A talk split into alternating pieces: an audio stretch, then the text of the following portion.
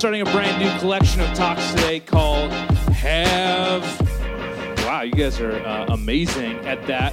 Um, if you who's got a paper Bible? I have two Bibles up here. Apparently, if anyone's got a paper Bible here, uh, you can open that up. We're going to start in Hebrews chapter 12. Uh, you can use the YouVersion Bible app. Hit the More button in the bottom right hand corner. Hit Events. Someone's going to have to turn off that fog machine and. Uh, we can jump into this thing. Let's get right into the Bible. Hebrews chapter 12. Be sure that no one misses out on God's grace. Be sure that no one misses out on God's grace. That's the NIRV, is what I'm reading. This is the NIV behind me.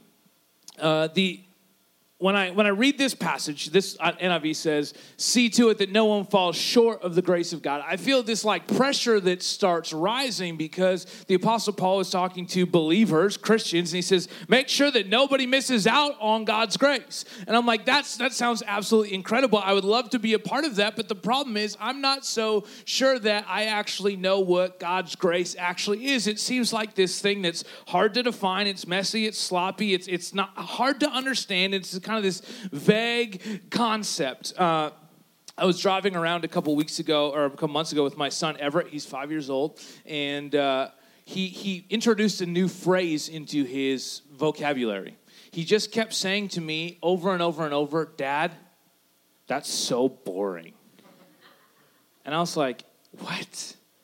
Okay." And like we're doing his favorite things. I'm like, "Hey, bud, you want to go out like ride quads?" Dad, that's so boring. Okay. Do you want a hot chocolate? That's so boring.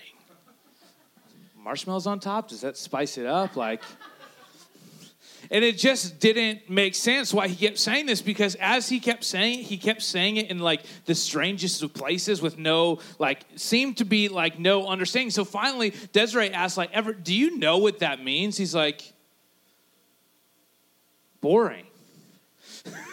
like, well, what does boring mean?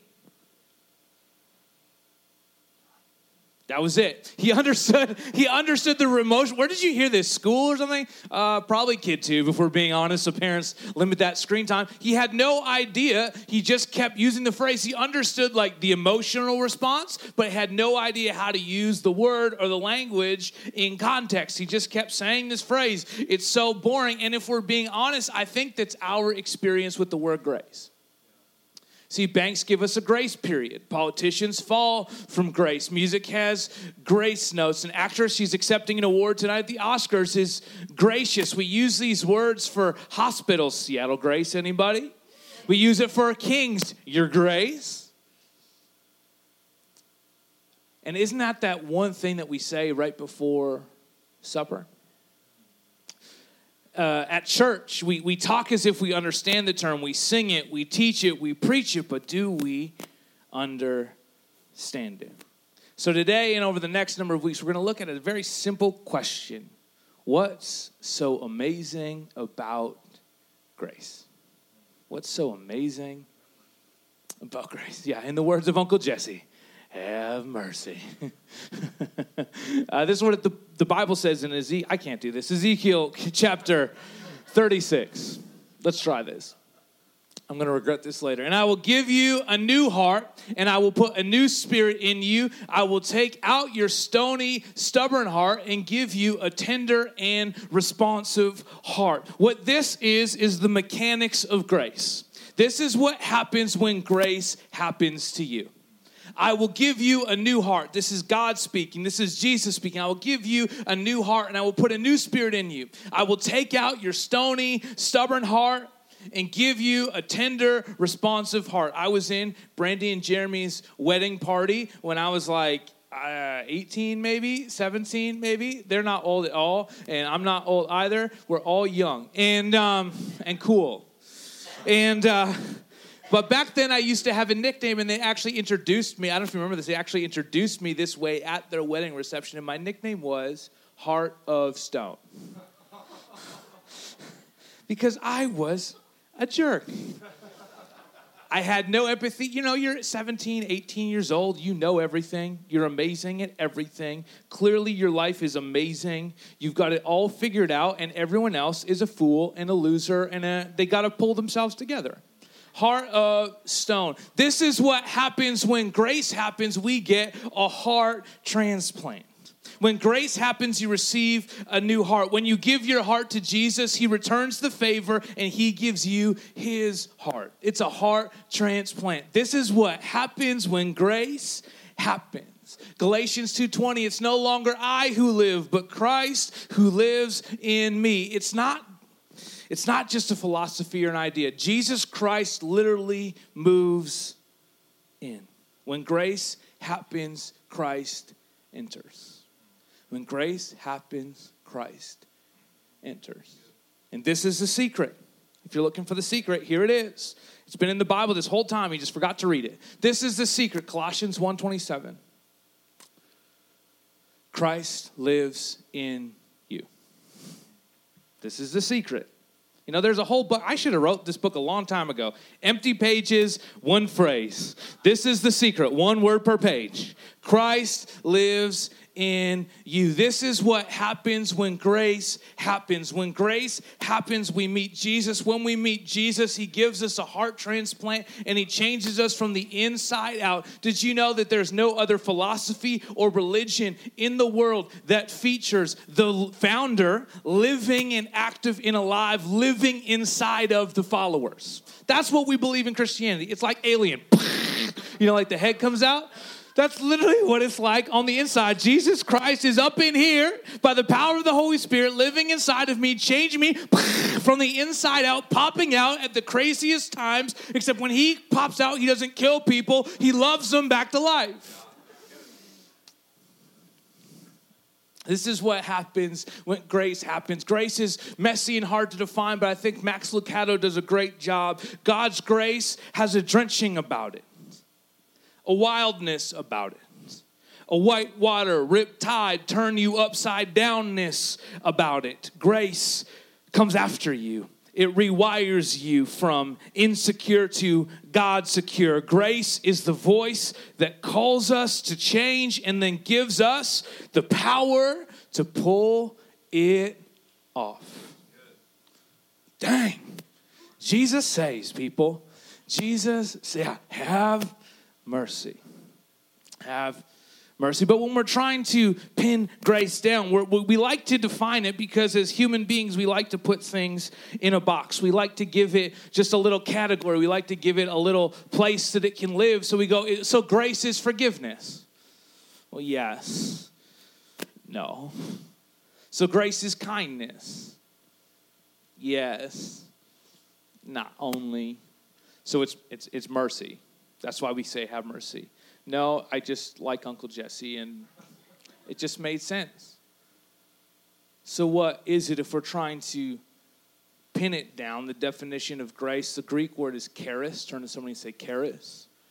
But it's C H R I S, like charisma, but it's charis. And it means grace, kindness, and favor more accurately, it means unmerited favor.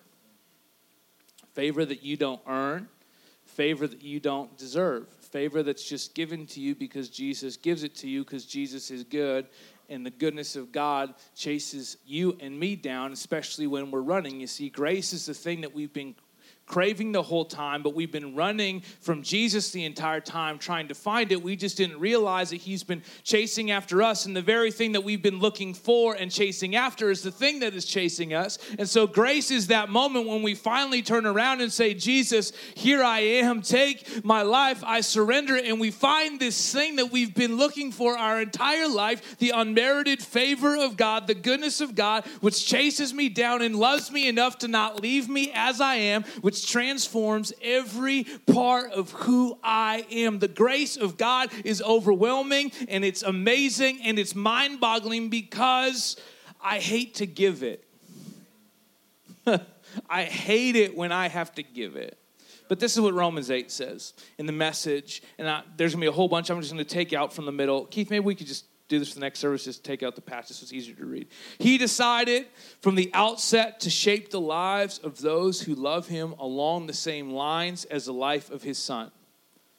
Skip a little bit. We see the original and intended shape of our lives there in him. Like I said earlier, nobody else makes this claim. Muhammad doesn't come live in your heart. Buddha doesn't come live in your heart. A guru does not come live in your heart and transform you from the inside out. Only Jesus Christ, our light, our living King. All, rest, the rest of the gurus and, and the revelators are dead. Jesus Christ was dead for a momentary, brief minute while the devil thought he won and had a party and for three days jesus just walked in took the keys and said you should really leave the security at the front of the gates when you're having a party thinking that i'm dead because jesus overcame the power of sin death in the grave. And when you overcome the power of sin death in the grave you can begin to overcome the things of this world. That's how you and i overcome. You see the, the dream of jesus isn't to get you into heaven. His dream is to get heaven into you. That's his dream. His dream is not to get you into heaven. It's to get heaven into you. If he could get heaven into you, then he rest assured you're going to make it at the end. You're going to enjoy this new heavens and a new earth, but he wants to get heaven into you. Grace is hard to understand because our entire existence is based on transactions. Everything in this world is based on a transaction. It's why you carry a debit card at all times, or Apple Pay, or whatever, Visa, whatever you choose to live, be, uh, use. Because when you walk into a store and you walk into a grocery store and you're like, you know what, the unmerited favor of God rests upon me, you know, and He freely gave it to me, I'm going to freely receive these bananas. You end up in jail. That's just like, or a fine at that point. Uh, and then you could do your community service here at the church and we'll make, work it all out. But it doesn't work that way. Our entire life is based up in a transactional environment. You go to work not like you might like your work, you might even love your work, but the truth is you don't go if they stop paying. Right? I mean, you can, I mean, except for me, I'll just be here all the time. I was here before there's money, I'll be here after there's money, okay? Like, listen, that's just the reality. But the honest truth is, we live a transactional life. Everything is like, you do this for me, I'll do this for you. Even when you help somebody else move, in the back of your head, you're like, I am calling that person when I move. It's Johnny's entire strategy. He helps everybody. And then when Johnny moves his house, there's 75 people there. And you're like, wow, Johnny's got a lot of friends. No, Johnny made gave a lot of favors. But that's our entire life. And so our life is framed around this idea of a transaction. And it makes it hard for us to understand the grace of God because the grace of God is 100% free. In fact, it, the baseline is all have sinned and fallen short of the glory of God. Ain't nobody's worth it. Ain't nobody deserves it. You're like, oh, but there's a remnant of the goodness of God because we're made in His image. Absolutely. But the moment that sin entered this earth, everything changed and began to corrupt every part of us from our, the way we think to the way that our world lives and exists to even our environment. It all begins to degrade because sin had a way greater effect on this earth than we would ever give it credit for. And so we have a hard time understanding grace because we think like we're like Boy Scouts and we can get merit, like we've got a worship team merit and an usher merit and a coffee cart badge and if I go to enough small groups, then Jesus is going to love me. No, we go to small groups because we love Jesus and we want more of Him, not because He's going to love us anymore because of it. Our life, though, we're like, man, it's just a whole transaction. I need to do things for Him so He will love me more. He, Jesus tried to shatter this idea himself in Matthew chapter 20 because we have so many hard copy Bibles in the room. Meet me over in Matthew chapter 20.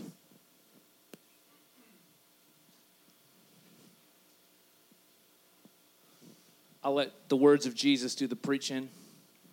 If you can't read around me, you should have brought a hard copy. Matthew chapter 20.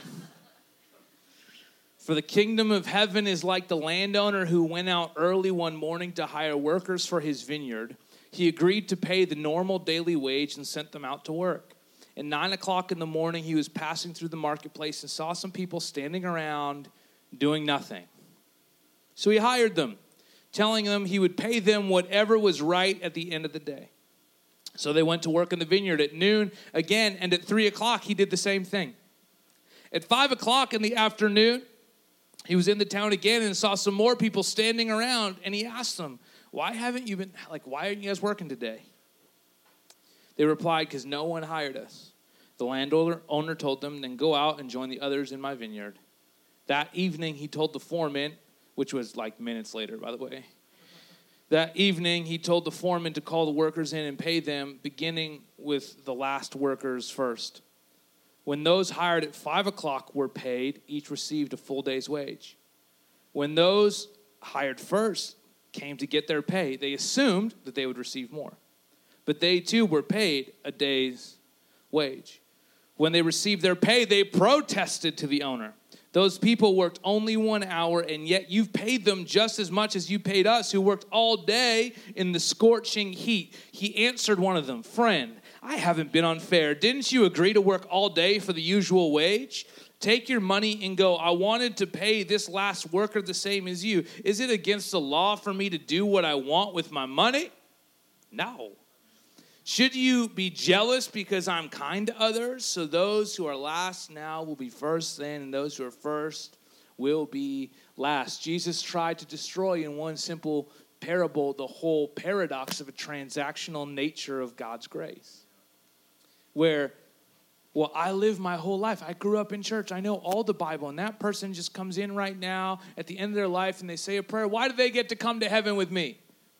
They get to come to heaven with you because you don't get to go to heaven with you unless there's Jesus and Jesus decides. And you agreed that if you would give your life to Him and He would transform you from the inside out, that everything would be different. And He made the same deal with every single person from the beginning to the end. What do you feel like you're missing out on? Do you feel like you would have walked away and lived your life a little bit different, knowing something differently? If that's the case, then I would suggest that maybe the roots of God's grace are not going down quite deep enough because what you're suggesting to me is you would have lived it up a little bit more had you had the opportunity, meaning you're not so thankful about this incredible gift of God's grace because you think you can just earn it and you're earning browning points by right now by being good, but it's not about being good or bad. That's the messy nature of Jesus Christ. The truth is, Adolf Hitler himself could say a prayer at the last moment. We could be dining with him in heaven. Psalm 23 says, I will set a table before you in the presence of your enemies. That could mean in real life, right here, right now. It could mean in heaven. But that's the wonderful, marvelous, incredible grace of God. Jesus Christ just doesn't save the people that you like. And so we are called to be ambassadors of the love, the mercy, grace, the kindness, the goodness of Jesus Christ. Therefore, it is our job and our mission to demonstrate the love of Jesus, especially if we don't like him. I'm going to love you until you become a better person. That's because Jesus Christ is inside of you. This is what Andy Stanley has to say about grace. Grace it's what I crave most when my guilt is exposed, the very thing I'm hesitant to extend when I'm confronted with the guilt of others, especially when their guilt has robbed me of something I consider valuable. Here's the money shot. When we are on the receiving end, grace is refreshing. When it is required of us, it is often disturbing. But when correctly applied, it seems to solve just about everything. That's the grace of God. You're like, I still don't understand it. I know. That's why we've got weeks and weeks and weeks. Because it's big, it's huge, but it's everything. It's the unmerited favor of God. I don't deserve it. I didn't earn it. We sang it earlier. But still, he gave himself away. This is Romans 5:20 in the amplified. If you're ready, say I'm ready. We'll just expand this a little bit in before the band comes up in 3 minutes. But then law came in only to expand and increase the trespass, making it more apparent and exciting opposition. But where sin increased and abounded, God, uh, sorry, what that's not right. But where sin increased and abounded, grace, God's unmerited favor, has surpassed it and increased the more and superabounded. You're like, what's superabounded? It's the it's the abundance, but more than abundance, it's the extravagance of God.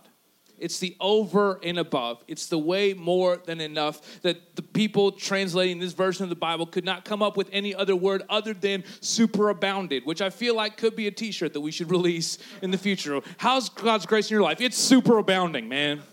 Superabounding. It's amazing. But this is what this is actually saying. We think that, that the law, which happens in the Old Testament and the New Testament, see, when we think of God's grace, we think New Testament, God's grace, Old Testament, God's judgment. But that's just not true. And we're going to learn why that's not true. Because the grace of God is woven through every page of the Bible. We just can't take our 21st century lens off to see it. What this is saying is the moment that the law came, what it did in human beings is it began to expose our sinful nature and our desire and the sin that was at work in our lives. Because before then, we had no way to define it. But what this also says is the moment that the sin that the law showed up and the sin became evident, and the moment somebody came to accuse and prosecute. The Satan, the devil, is this picture of a prosecutor. The moment that that came, the moment that it came to trial, it says that God's grace abounded all the more. Where sin abounds, grace abounds all the more. Because the moment the sin is exposed, Jesus says, "I got it, I got it, I got it, I got it." Right after we got married, Des and I went on our honeymoon and we came back and we did something unprecedented. We went to IKEA. And I said, for one time in your life, Desiree Michelle Esslinger, for one time in your life, put anything you want in the cart. I said, and if you even think like we might need it, throw it in. If you're like, ah, I might throw it in. Just throw it in. So she went on a shopping spree. Because, you know, we, after our wedding, we walked around this big manila envelope full of cash. And the only thing that mattered to me was that there was enough for a nice TV and a PlayStation at the end. Like that was it. So I'm like, you know, we got some budget to work with here, and if I give you what you want, I'm gonna get what I want. And she just went, and she's like, ah, I'm like, throw it in, throw it in, throw it. She was like, not even like wanting it. I was just taking stuff. I'm just like, I'm taking it where sin abounds, grace abounds all the more. I'll take that. I'm gonna take this. I'm gonna take that. That don't look good. I'm gonna take that. That looks terrible. I'm gonna take that. I'm gonna put this in. If you would come to Jesus, because all of us can come to Jesus. What Ephesians 2 said. God saved you by his grace when you believed. But don't I have to do something? Yeah. Believe. No, but there like there's got to be like an initiation, there's got to be like something for Jesus to come into my heart.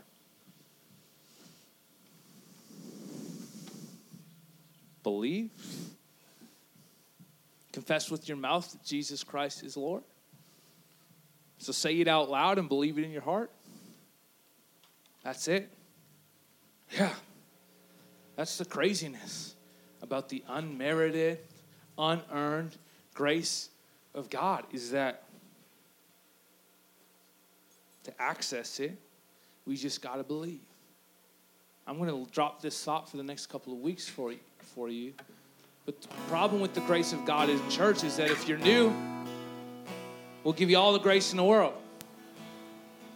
The church is the only organization, and not this church, I believe, but just speaking in general, it's the only organization that we believe in the unmerited, unearned, overwhelming, extravagant grace of God until you start coming here. And then we start adding rules and we start adding regulations and we start adding all these things that you must do to be a good Christian. But the truth is, Jesus says, if you need to follow me, you just believe with me, confess with your mouth, and believe in your heart. That's why grace is messy. That's why it's sloppy because we pretend we've got it all together, but in reality, we're just giving Jesus some room to work in our lives. And that's the grace of God is that no matter the mess, no matter the muss, no matter the fuss, Jesus Christ rolls up his sleeves and he says, I got this. And I got you. God saved you by his grace when you believed. You can't take the credit for this, it is a gift from God.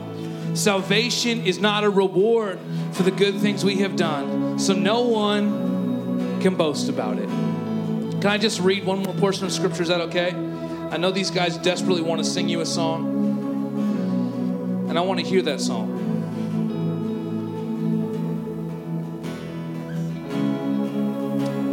Luke 23 39. One of the criminals hanging beside him scoffed. So when Jesus died on the cross, you might have seen in the pictures there was three crosses. There's two criminals on either side. rightly accused, Jesus wrongly accused the innocent one. There was a sign above him that said, King of the Jews. So, verse 39, one of the criminals hanging beside him scoffed, So you're the Messiah, are you? Prove it by saving yourself and save us too while you're at it. But the other criminal protested, Don't you fear God, even when you have been sentenced to die? I mean, let's just think about this. When you're sentenced to die, you didn't do good things in your life, okay? And now you're confronted with God, and this other guy's like, Bro, pull it together. You're sentenced to die. Don't you think? Do you really think you're worth saving? we deserve to die for our crimes. Verse 41. But this man hasn't done anything wrong. Then he said, Jesus, remember me when you come into your kingdom. And Jesus replied, I assure you, today, you will be with me in paradise. The very last minute, the one who deserved to die turns to Jesus and says, I need you. I need you. I need you right now. I need you now more than ever. Remember me. Jesus. You see, if it's if grace was just mercy, it was mercy that forgave the thief on the cross. But can I tell you, it was grace that escorted him into paradise.